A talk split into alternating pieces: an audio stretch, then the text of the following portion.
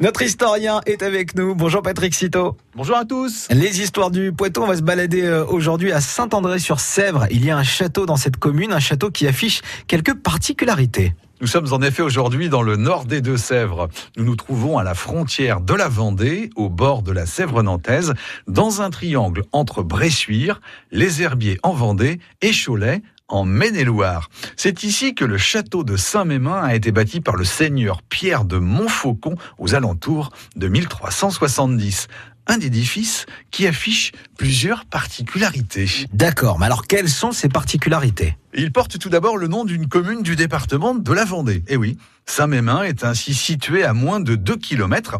Pierre de Montfaucon, son bâtisseur, est seigneur de Saint-Mémin. Ce titre influence ainsi la dénomination du château. D'autre part, et contrairement à la plupart des édifices de ce genre, le château de Saint-Mémin n'a jamais été attaqué au Moyen Âge. Malgré son imposant donjon de 28 mètres, le château reste ainsi principalement un lieu de résidence. Il faut attendre les guerres de Vendée pour que le château soit assiégé. En février 1796, une quarantaine de Vendéens royalistes s'y réfugient ainsi.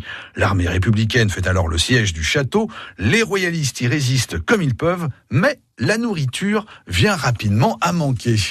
Les 40 Vendéens sont contraints de se rendre après seulement 4 jours de siège.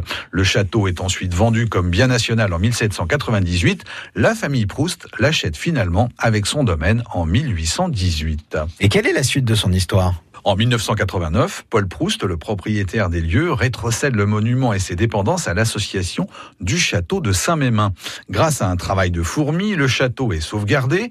Les premiers travaux de restauration ont lieu. Le château est finalement classé monument historique en 1993. L'association transmet ensuite le château et ses dépendances au syndicat mixte du château de Saint-Mémin en janvier 2003. Les restaurations se poursuivent. Aujourd'hui, le château peut se visiter et de nombreuses animations y sont proposées, prolongeant ainsi à notre époque la vie de cet édifice vieux de 649 ans. Merci Patrick, on vous retrouve sur francebleu.fr. France Bleu Poitou.